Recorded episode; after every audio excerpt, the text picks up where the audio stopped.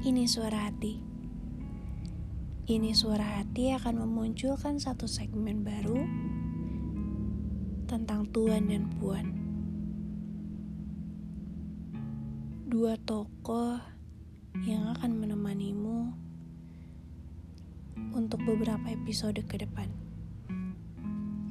Selamat mendengarkan tentang Tuan dan Puan. Pada suatu malam, Puan bertemu bulan. Ia mulai membaca mantranya agar ia menjadi separuh yang utuh. Tuan yang bergulat dengan benaknya, bagaimana bisa terbebas dari jaringan benang yang kusut? Candanya pada bulan. Aku hanya ingin terlepas dari Puan dan lekas keinginan Tuan bulan wujudkan.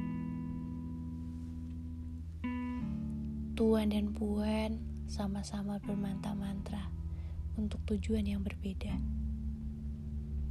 Tuan si penyihir ulung tipu daya kekuatan atas dasar cinta dan kelembutan.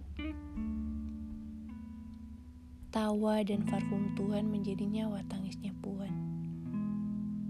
Dengan sendu, Puan melepas yang sudah, menerima yang pernah. Selepas bulan pergi, Tuan dan Puan kini menjadi sepasang sepatu yang kian usang dan asing. Tertanda Puan.